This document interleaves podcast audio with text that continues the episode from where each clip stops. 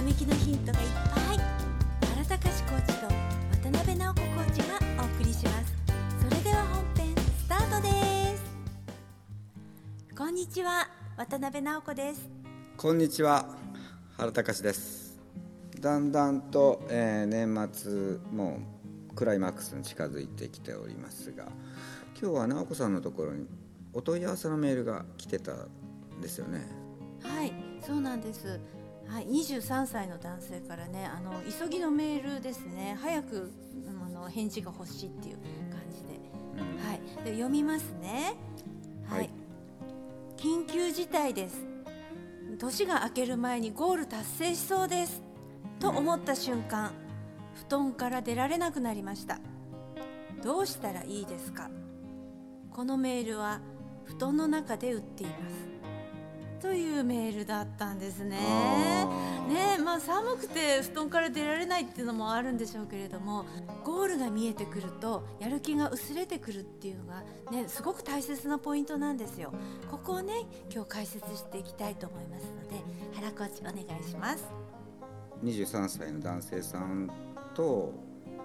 まあ、結構お依頼さんのねもう年齢でも一緒なんだけど、まあ、年末とかちょっと忙しい時とかっていうのは結構こう、まあ、時間が経つのが早いんだよね。はい。うん、ほんでまあ終わり頃になってきたらもうもうそろそろもう仕事納めが見えてきた。お正月も見えてきた。ね。そういうことになっていくと、まあ、仕事もスローダウンしていくしだんだんともう終わっていく時っていうのはなんかこう結構気持ちがの中にこう穴が開いたようななんかこう、空虚な感じになっていくんだよね。はいうんでまあ、定年がある職業とかだったら、まあ、同じなんだけどそれがもっとこうなんていうかな人生のその、まあ、定年までの、ね、長いスパンで、えー、だんだん近づいてくるとこうぽっかりと開いたようになっていくんだよね。はいうん、で、まあ、この男性さんのまあ、パターンだったらまあ冬間近でまあね仕事かもしれないしまあ趣味でもいいしまあなんかやりたい夢ゴールができそうになってきた。ですぐにゴール設定をしないとそれがスポーンとこうエアホールするような感じで落ちちゃうんだよね。あの気持ちが上がってきたけどポッと落ちてエアポケットみたいに落ちてしまうでそれがお正月になってしまうともったいないんだよね。そうですね。はい、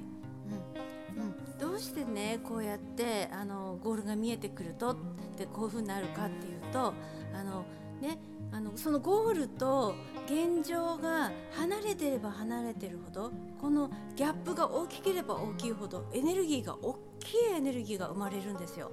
ね、そしてそのゴールにだんだん近づいてくるとそのエネルギーがねだんだんシューッとね小さくなってきちゃうんですよ、うん、だからここでもう抽象度を上げて新たなゴールをもっと先に作るんですよ。はい。ね。あのー、そう。えーと、平日例えば月曜日から金曜日までお仕事で土曜日日曜日お休みで、ね、何かこう趣味の遊びがあるっていう方がいるとしますよね。そうすると木曜日ぐらいになるとなんとなくね元気がなくなってきてそして金曜日の朝もあ今日も仕事って言っていつもと同じ日みたいな感じでで金曜日の午後になって夕方ぐらいになるとがぜ元気になってくるわけですよ。あ明日あそこに行けるとか、うん、明日はああれができるとかって、うん、がぜ元気になってくることがあるんですが次のゴールができたから。はいそうみんなねゴールをねあのなんか誰かの言ってたような立派なゴールをね真似してやろうとするんだよ。うんね、最初のうちはそれでいいんだけれども、うんうんだけどねあの、うん、それってねあの自分が作り出したゴールじゃないかもしれない。うん、あの本当の自分のゴールっていうのは自分のもう内側からこうね湧き出してくるようなもう本当にあの想像するっていう、うん、うん、クリエイティブなゴールなのよ、うん、クリエイティブに浮かんでくるゴールなんだよね。誰かの真似でもないし、うん、誰かに評価されたいと思ってお利口さんになるためのゴールでも何でもなくて本当にもう誰が止めてもうん。やっちゃいたくなるようなそういうねゴールなんですよ。達成しそうなゴール言うのはそういうもんかもわからんな、うんはい。うん。うん、それでいいんですよ。もう達成した次のところをねどんどんどんどん目指していけばいいのでね、うんうん、大丈夫、うん、次のゴールがねちゃんとねクリエイティブに浮かんできますよ。まあ布団の中からメールできてよかったよね。そうですね。はい、うん。うん。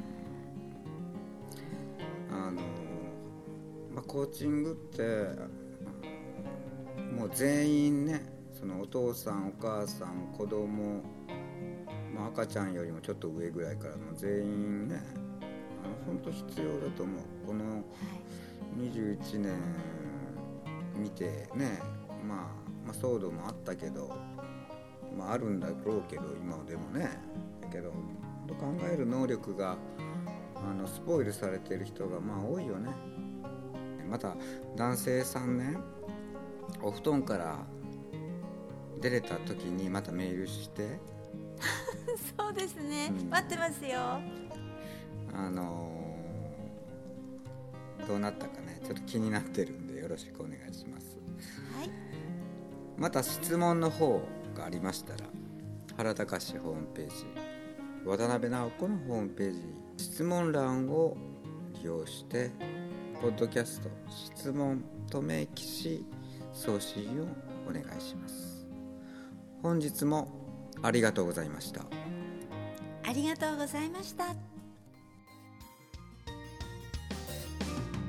まびち